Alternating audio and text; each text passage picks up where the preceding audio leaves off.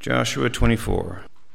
And Joshua gathered all the tribes of Israel to Shechem, and called for the elders of Israel, and for their heads, and for their judges, and for their officers, and they presented themselves before God. And Joshua said unto all the people, Thus saith the Lord God of Israel, Your fathers dwelt on the other side of the flood in old time, even Terah, the father of Abraham, and the father of Nahor, and they served other gods. And I took your father Abraham from the other side of the flood, and led him throughout all the land of Canaan, and multiplied his seed, and gave him Isaac. And I gave unto Isaac Jacob and Esau, and I gave unto Esau Mount Seir, to possess it. But Jacob and his children went down into Egypt. I sent Moses also and Aaron, and I plagued Egypt, according to that which I did among them. And afterward I brought you out.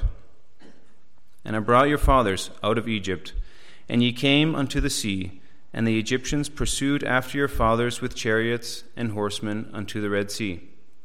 And when they cried unto the Lord, he put darkness between you and the Egyptians, and brought the sea upon them, and covered them.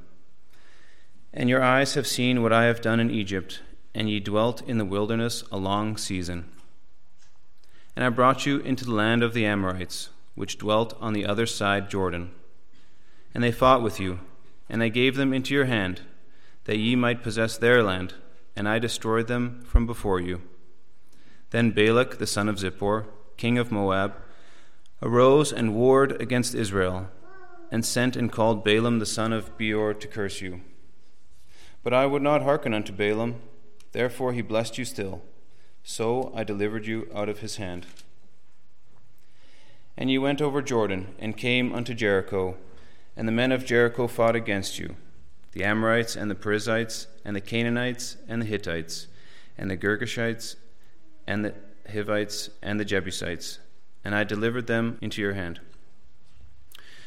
And I sent the hornet before you, which drove them out from before you, even the two kings of the Amorites, but not with thy sword, nor with thy bow. And I have given you a land for which ye did not labor, and cities which ye built not, and ye dwell in them. Of the vineyards and oliveyards which ye planted not, do ye eat. Now therefore, fear the Lord, and serve him in sincerity and in truth, and put away the gods which your fathers served on the other side of the flood, and in Egypt, and serve ye the Lord. And if it seem evil unto you to serve the Lord, choose you this day whom you will serve, whether the gods which your fathers served that were on the other side of the flood, or the gods of the Amorites, in whose land ye dwell. But as for me and my house, we will serve the Lord. And the people answered and said, God forbid that we should forsake the Lord, to serve other gods. For the Lord our God, he it is that brought us up and our fathers out of the land of Egypt, from the house of bondage, and which did those great signs in our sight, and preserved us in all the way wherein we went, and among all the people through whom we passed. And the Lord drove out from before us all the people, even the Amorites, which dwelt in the land. Therefore will we also serve the Lord, for he is our God. And Joshua said unto the people, Ye cannot serve the Lord, for he is an holy God. He is a jealous God. He will not forgive your transgressions, nor your sins. If ye forsake the Lord, and serve strange gods, then he will turn and do you hurt, and consume you, after he has done you good. And the people said unto Joshua, Nay, but we will serve the Lord. And Joshua said unto the people, Ye are witnesses against yourselves that ye have chosen you the Lord, to serve him.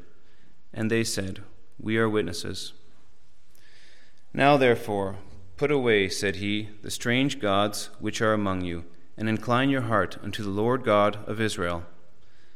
And the people said unto Joshua, The Lord our God will we serve, and his voice will we obey. So Joshua made a covenant with the people that day, and set them a statute and an ordinance in Shechem. And Joshua wrote these words in the book of the law of God, and took a great stone, and set it up there under an oak that was by the sanctuary of the Lord. And Joshua said unto all the people, Behold, this stone shall be a witness unto us, for it hath heard all the words of the Lord which he spake unto us. It shall be therefore a witness unto you, lest ye deny your God. So Joshua let the people depart, every man unto his inheritance. And it came to pass after these things, that Joshua the son of Nun, the servant of the Lord, died, being 110 years old. And they buried him in the border of his inheritance, in Timnath-Serah, which is in the Mount Ephraim, on the north side of the hill of Gash. And Israel served the Lord all the days of Joshua, and all the days of the elders that overlived Joshua, and which had known all the works of the Lord, that he had done for Israel. And the bones of Joseph, which the children of Israel brought up out of Egypt, buried they in Shechem, in a parcel of ground which Jacob bought of the sons of Hamor, the father of Shechem, for 100 pieces of silver. And it became the inheritance of the children of Joseph. And Eleazar the son of Aaron died, and they buried him in a hill that pertained to Phinehas his son, which was given him in Mount Ephraim. Let us pray one more time as we open the word. Heavenly Father, again, we come before Thee.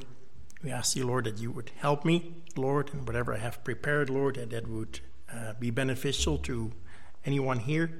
Father, and ultimately, we ask You that Your word would not return void, Lord, but that it would do its work in us. And that is a miracle. In Jesus' name we pray. Amen. So we're now entering into this last chapter of Joshua, and there'll be one more sermon on Joshua after this, so this is the second last sermon on this chapter. And this is the third farewell speech that Joshua has spoken. It's a farewell speech, you might call it almost a wish to the people as well, to his beloved people Israel. The first one we saw a few weeks ago, it was to the eastern tribes. The second one here was in particular to the leadership, and now it is to all the people of Israel in its entirety. Most people think it was just a few years after his last speech, and it was also a covenant renewal. And like they did in chapter 8, they did a covenant renewal. Moses did the same thing a few times.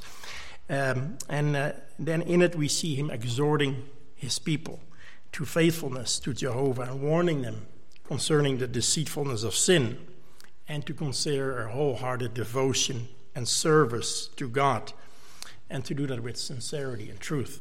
Joshua is looking for what David describes in his penitential psalm, Psalm 51, that they had truth in the inward part of them, a heart that was devoted to God.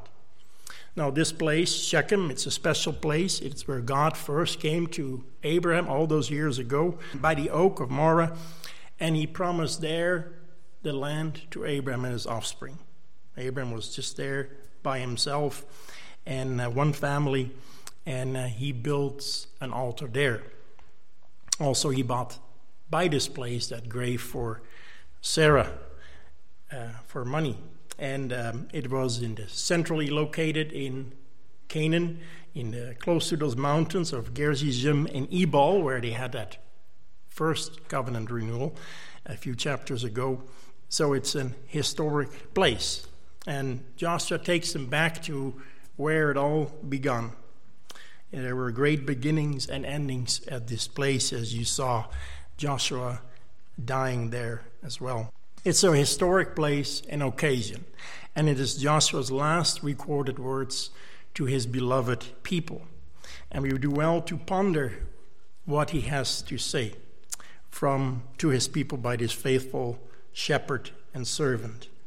Notice in verse 1, the writer makes note that this meeting was called by God, was not an ordinary meeting, but at the meeting they presented themselves before God, coram Deo, before the face of God. Likely it's a reference to the ark of God that would have been there and where God dwelt, and God was a silent witness to all what they said and what they did in this last chapter. It was a solemn occasion, yet joyful occasion, one filled with reflections of the past, warnings for the future, and assurance of God's nearness in the ages to come. Last year, I think it was in June sometime, it was at the late Queen Elizabeth II made her last appearance on the balcony at Buckingham Palace. And all the commentators and the journalists and all the people standing there knew what was happening. It was probably the last time they would see her. And they saw her declining health, her increasingly feeble frame, and they knew that she would belong to the ages fairly quickly. And it was a memorable occasion for those that would have been there.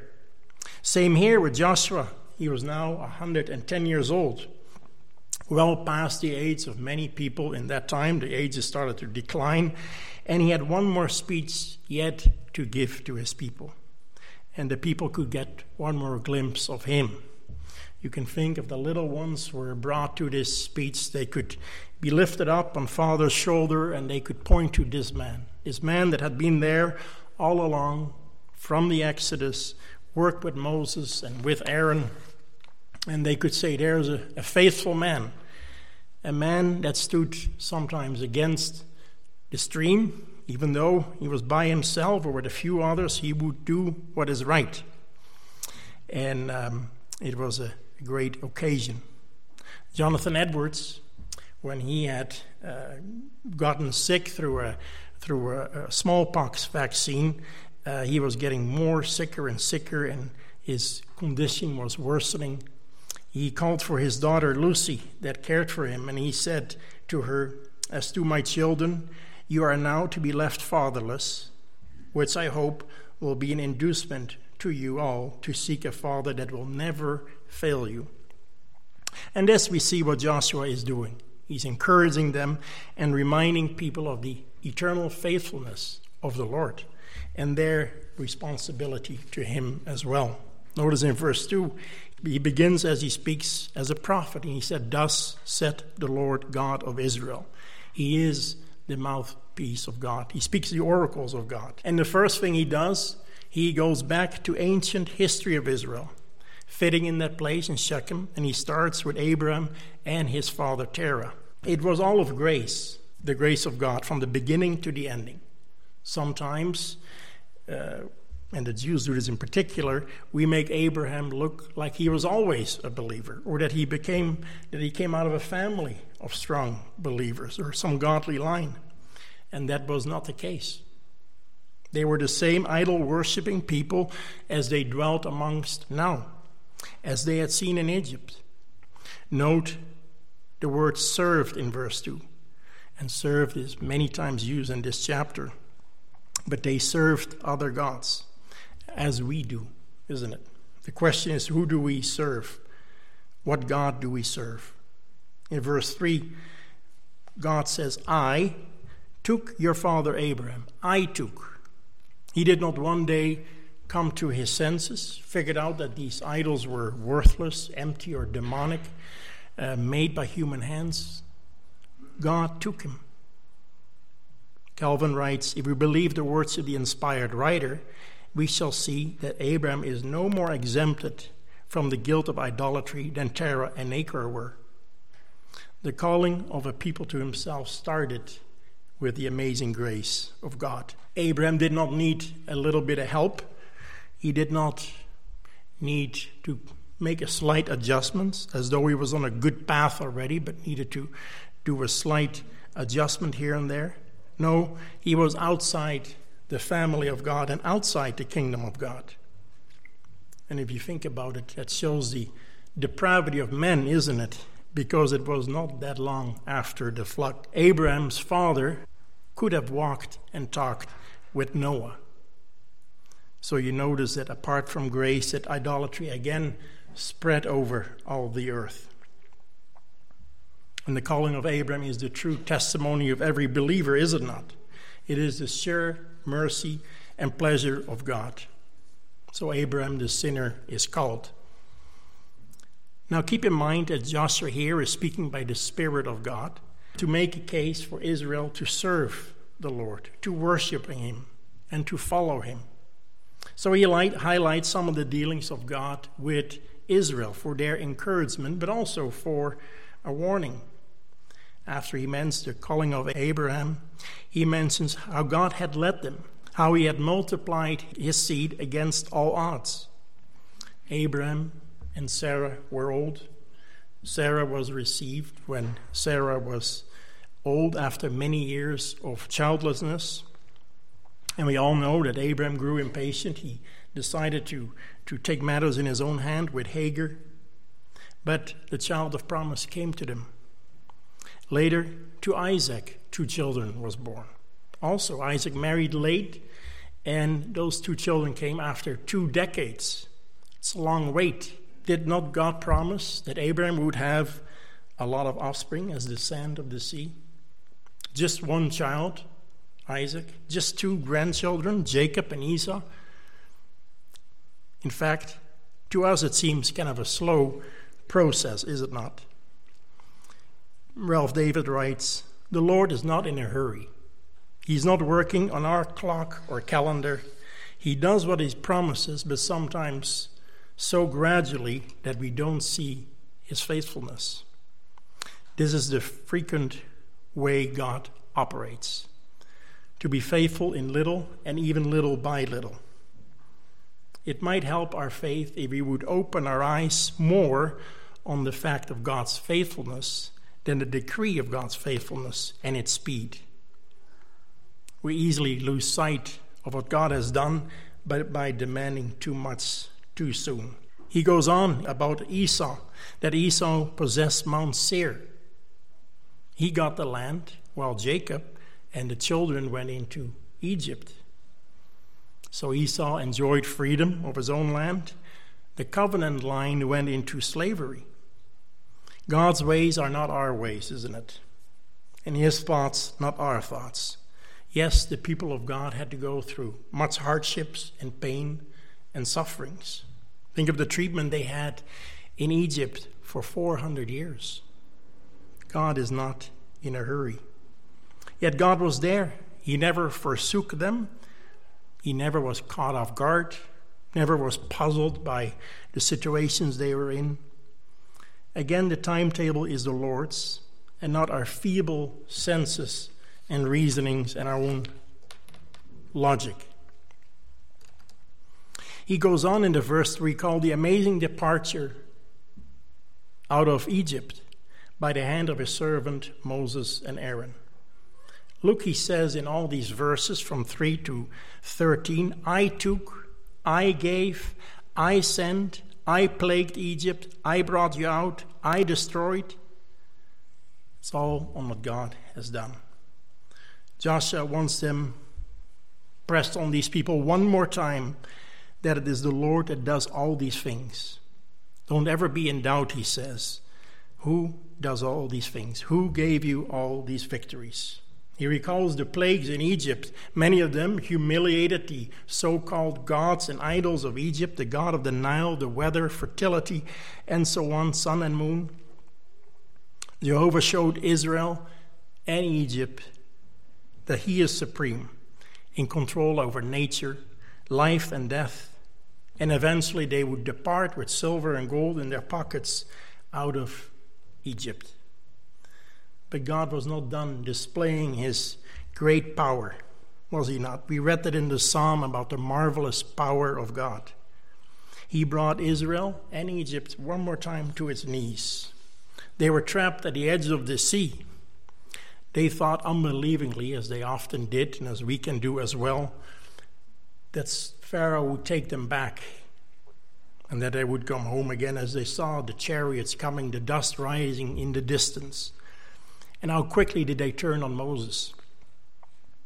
Why did you brought us out here? Were there not enough graves in Egypt for us to be buried in? Do we need to be buried here? It would have been better for us to serve the Egyptians. How prone they and we are to look at something, some difficulty, some turn of events, and turn on God. We look no further than the temporal here and now. Beware, believer, of unbelief. It is a sin and it is an insult to God. It is ungratefulness to past mercies given. God places us in situations, as he did then, of utter helplessness. So then you and me realize our total dependence on him. And it's often a mercy when we look back. Little did the Israelites knew that God had one more time hardened the heart of Pharaoh, caused and stirred him up to bring up his armies, his chariots, and all his horsemen. In great power, God departed the water. He used light and darkness to separate them and drew Pharaoh to the greatest trap of all time. In his hatred, Pharaoh was so oblivious to the miracle that happened in front of him that he went through the water anyway, till the walls came down. Pharaoh, often deified by the Egyptians, was brought to naught, and he died, and his carcass was floating somewhere in the water. The path in the ocean was life and the rescue for the Israel, but it became the grave of the Egyptians. At the end of verse 7, he mentions in passing, and ye dwelt in the wilderness a long time, by which he implies that God looked after you. He doesn't go in all the details, but we know what happened, the protection they received, the manna on a daily basis that they were supplied with, the quails, and so on. It would all still be fresh in their mind. In verses 8, 11, and 12, he puts them, as he has done often in this book, once again to remembrance of all the battles that they won, some very recent, some even with the help of hornets. It was not your sword or your bow, Israel, God says. God was the active force behind him. He created the insects, and they could be used against their enemy, as he is Lord over them. Israel fought, to be sure, but her victories were always due to the arm of the Lord. You see that Joshua is coming to a point with all of these examples. He aims to contrast something. He gives them this brief survey of the nation, kind of like what Stephen did in the New Testament, and lets them know and see that God is at the center of everything. He is the mover of history, of hearts, of nature. It's all of grace. Why would you depart from him? Verses 9 and 10, he gives another example of the power of God. He is above the demonic forces that would come against them and us. The story is found in Numbers 22 to 24. You can read it at home. It's a great story. The kids should enjoy it. There's a talking donkey. There's the angel of the Lord, the stubborn king, and a great outcome. It's a great account. In summary, King Balak, he is the king of Moab. He saw what Israel was doing to the nations. They were one by one falling by the wayside and were slaughtered. And he hired a professional prophet, a professional occultist, a pagan worshiper, to place a curse on Israel. And apparently he was quite good at it, for a price, of course. And long story short, a talking donkey from the Lord sets this so-called prophet straight. On the day that Balaam was supposed to curse Israel, King Balak was present, eager, of course, to see the downfall of Israel. What does he do? What comes out of his mouth? Numbers 24:4. He hath said, which heard the words of God, which saw the vision of the Almighty, falling into a trance, but having his eyes open. How goodly are thy tents, O Jacob, and thy tabernacles, O Israel. As the valleys, they are spread forth, as gardens by the riverside, as the trees of line-alus, which the Lord hath planted, and the cedar trees beside the waters. He shall pour the water out from his buckets. His seed shall be in many waters, and his king shall be higher than Agag, and his kingdom shall be exalted. God brought him forth out of Egypt. He hath, as it were, the strength of a unicorn. He shall eat up the nations, his enemies, and he shall break their bones, and pierces them through with his arrows. He couched, he lay down as a lion, as a great lion. Who shall stir him up? Blessed is he that blessed thee, and cursed is he that cursed thee. Well, Balak's anger was kindled against Balaam, and he smote his hands together. And Balak said unto Balaam, I called thee to curse mine enemies, and behold, thou hast altogether blessed them these 3 times. Here it shows the power of God, that nothing ever can or will oppose the Lord our God. We sung it this morning. Be still, my soul, be still, and consider who is on our side. Don't be moved by lesser lights and fleeting shadows, not to forsake the truth that we have heard.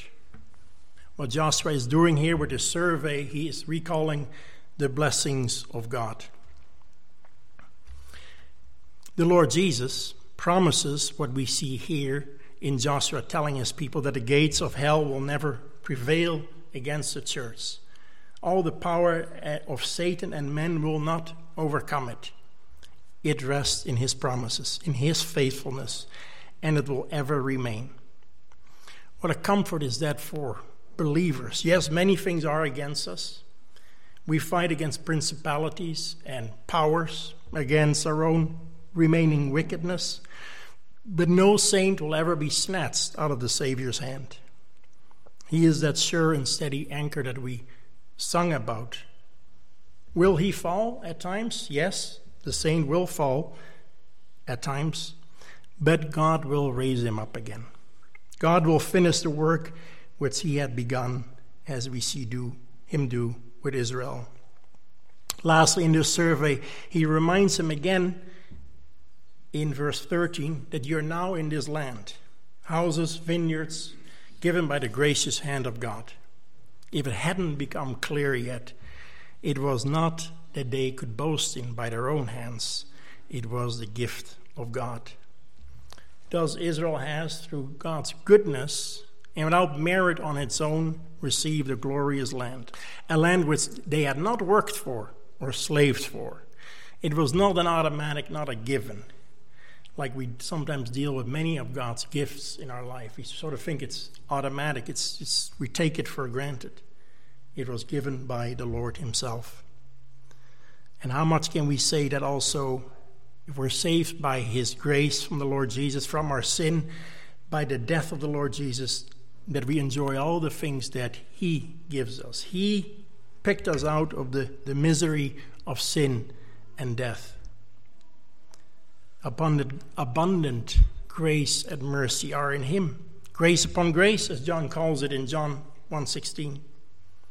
And recalling that, recalling the gospel, rethinking about the price that we were bought with more, that is more than silver, precious silver and gold, does that not give us a heart of worship, a heart of thankfulness, a heart that is ready to get rid of idols and sins that so easily besets us? Having said all that, he comes to the point of all this. Having laid out the faithfulness of God, his power over nature, nations, satanic forces, reminding them by many infallible proofs, of which many could say, yes, I was there, we saw it. They would have tasted it personally and seen it and felt it. He says in verse 14, now therefore, I put this freshly in your minds by the Holy Spirit. You have no excuse of being ignorant. Now therefore, fear the Lord, not a paralyzing dread, but a reverent and holy awe, and serve him in sincerity and truth. He calls for a logical and singular commitment from them in verses 14 and 15. Apparently, somehow, after all the goodness shown to them, there were still among them some pre-Abrahamic gods, some Egyptian gods. He calls for them to be put away. How extensive it was, we don't know. Perhaps it wasn't a full-blown worship or serving them. Maybe they kept them in their closet, maybe as an insurance, the occasional look, lucky charm, lucky rabbit, whatever they call it, that type of idea. To whatever the extent was, it was serious because he mentions it to them. They needed to make a choice and say once and for all where they stood, what God they would serve, and which way they would go when Joshua departs, whose slave they would be. Serve is used many times in this chapter, 12, 13 times. It's interesting that this is used instead of believe. Believe on him. They already did that. But perhaps by using this term, Joshua wants them to know how serious it is. Matthew Henry writes, "You must choose, if not Yahweh, then you must pick from these dunghill of deities." Joshua is saying here, and he makes a bit of a mockery of the choice he's presenting for them about these other gods. After he has just recalled about the goodness of God, he says, well, who are you going to serve, these powerless deities or the God of history? As for me and my house, Joshua, we will serve the Lord. And they had seen that in Joshua. Steadfast, warm, caring, example of that all his life. First himself, but also in his home, in his household. How important it is if we want others to follow, especially our immediate family, our children, to see that they see in us a steadfast faith, sacrificial serving, loving God and his people. Joshua is not giving out commands that he had not done himself all his life, and Israel had much respect for him. Now you see in the response in the people, verse 17 and 18, they are a little bit offended at Joshua for even suggesting this choice. Why on earth would he do that? Joshua perhaps wanted them to really think, to really put the choices in front of them. God doesn't share allegiance with other gods, and how ridiculous the other gods were. God is a jealous God, his first commandment. The Lord Jesus repeats it. He really presses them to a full commitment and a total surrender to God that got him there in the first place. Yes, they give a good response, verse 16 to 18. They too recall what God has done in the past, and yes, they say, we will serve God just like you did, Joshua. Now, you would think that would be welcomed by Joshua with open arms. Sounds good, sounds orthodox. Would it not be wise for Joshua to get the deal done, to call it good? Ralph Davis says, but Joshua does something no decision-loving evangelist would ever do. To Israel's "we too," he opposes and says, you cannot. If Israel gives herself to Yahweh, it must be a cautious commitment. Joshua said unto the people, you cannot serve the Lord, for he is an holy God. He is a jealous God. He will not forgive your transgression nor your sins if you forsake the Lord and serve strange gods. Then he will turn and do you hurt and consume you after he has done you good. Now, Joshua is not trying to be difficult here or to confuse them or to make it difficult to come to the Lord. He's not being unreasonable, as though the Lord is hard to come to. But Joshua knows fully well, and it was in his memory, that after the Pharaoh had drowned in the waters, all of them sung that great song, I will sing unto the Lord, for he had triumphed gloriously, the horse and his rider thrown into the sea. The Lord is my strength and my song, and he's become my salvation. He is my God, and I will prepare him an habitation, my father's God, and I will exalt him. The Lord is a man of war. The Lord is his name. Oh, they all sung very enthusiastically, didn't they? Sometimes we do that too. And one commentator made note of that. You know, we sing songs and go like, ooh, they kind of make a liar out of me or a hypocrite. They sound so good. We sing him like they did after this great event. But these same people, not too long afterward, would demand from Aaron to make him gods with the silver and the gold that they got out of Egypt. And they'll be singing and dancing to a golden calf very shortly after. He is telling them, beware that you don't do this out of your own self, because you cannot serve the Lord out of your own self. You're too weak for that. And he's a holy God. He's a jealous God. If you indeed have these idols there, which they didn't deny, repent of it, get rid of it. Or otherwise, the power of God that has shown you so much good will now come against you and will be used to condemn you. Think about Israel. He says to them, when you make this promise that you cannot keep, know your own feebleness, your own proneness to take your own way. Take heed, he says, if you think you stand, lest you fall. The God of Israel is a faithful groom. He is jealous of his bride. He will not tolerate other gods or idols among you. And of course, he would have known these people for a very long time. He would have seen that some of them had one foot in the Canaanite temple and the other in the temple of God. By reminding them they cannot serve God, he reminds them that they need divine help. On their own, they would run headlong to the idols of Egypt and other gods. And we have the same warning in the New Testament, isn't it? The Lord Jesus said, "No one can serve two masters, for either will hate the one and love the other, or else he hold to the one and despise the other. You cannot serve God and mammon." He also says, "If any man come after me, and hate not his father and mother and wife and children and brethren and sister, yea, his own life also, he cannot be my disciple." And he gives example of a fellow that is intending to build a tower. And if he doesn't sit down and count all the cost and cannot finish it, how bad does it look and how he will be mocked? Oh, let us properly present Christ to those outside of him and those that are his already, the demands that he makes on us, that we may count the cost of following him, and that we be reminded of who it is we serve and what price that he has bought us with and what he demands from us.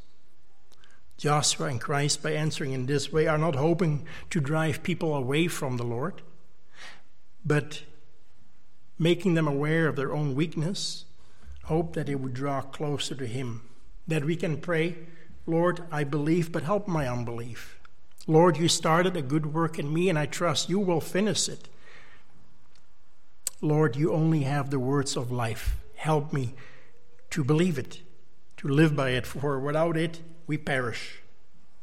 And throughout this book we have often seen, and I think I've highlighted it, that paradox of what God does and man's responsibility. Grace that they received and the work they had to do. They had to fight with all their might, and yet it was the Lord that fought for them. And here we see that again. Serve, serve, serve, he says. And Joshua says, you cannot serve. In verse 21, the people persist in what they said earlier. And once again they said, we will serve God. Having counted the cost and considered it perhaps, they said, we will serve the Lord. Joshua believes them and tells them they are a witness against themselves in this proclamation. He believes what they say. He tells them if their commitment is real, then get rid of the strange gods which are among you and incline your heart to the Lord God of Israel. Let's see some evidence of this. Putting away strange gods would be an outward sign, a visible sign, and the inclining of the heart, of course, was something that no one can see. It's an inward sign, but it would result in fruits. These two go together. Putting away sins, it must always be going together with a heart that inclines to the Lord. Psalm 119:34, "Give me understanding, and I shall keep thy law. Yea, I shall observe it with my own heart." That's a prayer, isn't it? "Make me go in the path of thy commandments, for therein I do delight. Incline my heart to thy testimonies and not to covetousness." And the psalmist prays, incline my heart, because normally it goes the other way, as we can all testify of. In verse 24, for the third time they confirm that they will serve and listen to the Lord's voice. Joshua is now satisfied. He writes these words in the book of the law so it could be remembered what was placed in the side of the ark. And for old time's sake, there's yet another stone monument. And we have seen many in this book. Imagine taking your kids, if you live there, out to the local Israelites' parks a few decades after these events. Everywhere there will be reminders and monuments that marked the event of the entrance into the land. Some were monuments of great battles, great victories, the water parting. There was that heap of stones. There was Achan's grave, a more sobering monument. And now here in Shechem, they were there as a visible lesson for the people of Israel of the power and the might and the holiness and the faithfulness of God, the God of Israel. It was the seventh memorial, the number of perfection. The stone was witness. It said he personifies the stone of all that they said. He said, he's hurt you. The stone has hurt you. And it would stand out against them as a witness or as a recall for their memory of what they had said. And it was placed under the oak, verse 26. Many years before, in Genesis 35, we see an account of a reformation happening in Jacob's house. He's asked to put away the false gods that are in his home, which he does, and he takes them and he buries them under an oak here in Shechem. Now, oaks live for a long time. I'm not saying it is the same oak, but it may be. So, sins come to an end at this place and are expected to be killed. And promises were made, and by God's grace, promises were kept. And Joshua asked him to do the same thing. And some things will never change, isn't it? This side of eternity we war against the flesh, and every age will have its own temptations. Every season of life will have its own temptations. But the question still remains, is it God or self who will be serving? Who are you serving? Christ or self? Paul writes to the Romans in chapter 6:16, know ye not that to whom ye yield yourselves servants to obey, his servants ye are to whom ye obey, whether of sin unto death or of obedience unto righteousness. Sin makes us servants of it, and it will never be enough. It's a terrible and miserable taskmaster. When Israel recalled the past goodness of God, they willingly, each person had to decide for themselves to surrender themselves to him afresh. His God was worthy to be surrendered to, body and soul, heart and hands, if they would just scan back of all that he had done. Will not, if we're believers here this morning, will not the memory of what the Lord Jesus did for us on the cross, his suffering, his victory, make us ponder anew our service to him who has bought us at such great a price? Paul in the book of Romans, after he's nearly done, after he exclaimed all the greatness of the gospel, the freeness, the total forgiveness in Christ, adoption, sanctification, imputed righteousness. What does he say? In Romans 12, verse 1, I beseech you, therefore, brethren, by the mercies of God, that you present your bodies a living sacrifice, holy unto God, which is your reasonable service.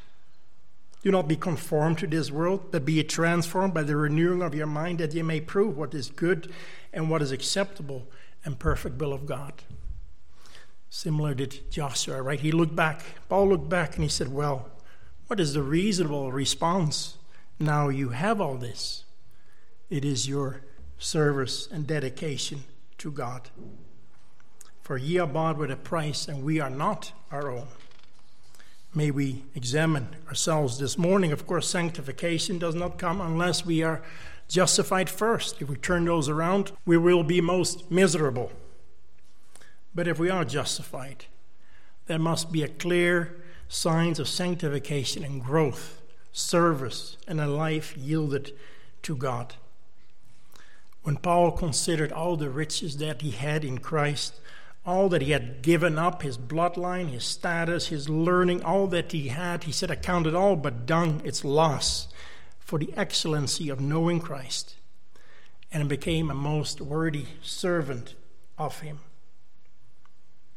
On Easter morning, and throughout all the Gospels, we read of the triumph and the victory of another stone, don't we? A stone that the builders had rejected, a stone that Isaiah had prophesied long ago, and the Lord Jesus had referred to it as by himself. Isaiah 28:16. Therefore, thus saith the Lord God, behold, meaning watch, pay attention, I lay in Zion for a foundation stone, a tried stone, a precious cornerstone, a sure foundation, and that he that believeth shall not make haste. He is the stone of all stones, one that the Lord has laid himself. He is the beloved of the Father, sent by him. He is sure in purpose and in strength and durableness and effectiveness. This stone was tried by Satan, by temptations, by the forces of hell, and attacked by his own people. He came to his own, and his own received him not. But this stone did not crack, or was ground to powder, or showed any flaws. Even though the people rejected this stone, they buried him, put a gravestone in front of him, thinking that they could keep him there. And upon this stone, all his people's sin were laid. The wrath of God was poured upon him. And for his people, he becomes a precious cornerstone, that foundational stone of faith, of joy and peace and eternal comfort, that rock of ages, that rock that we must and we can build our life upon. Peter repeats it. He says, behold, or he says, wherefore also it is contained in the scripture, behold, I lay in Zion a chief cornerstone, elect, precious. He that believeth on him shall not be confounded or put to shame. On what, on who are you building your life this morning? Is it the stones that will be pulverized, that will crack eventually? Or is it the precious cornerstone, the Lord Jesus? Are you a servant of the great King, if that's the case? Are you serving him? And how is that shown? May the Lord give us grace to answer that honestly and from the heart. Amen. Let us pray. Heavenly Father, we thank you again for your word. We thank you again for the reminder of the great gospel. Father, we see in this chapter many times Joshua calls the people to serve.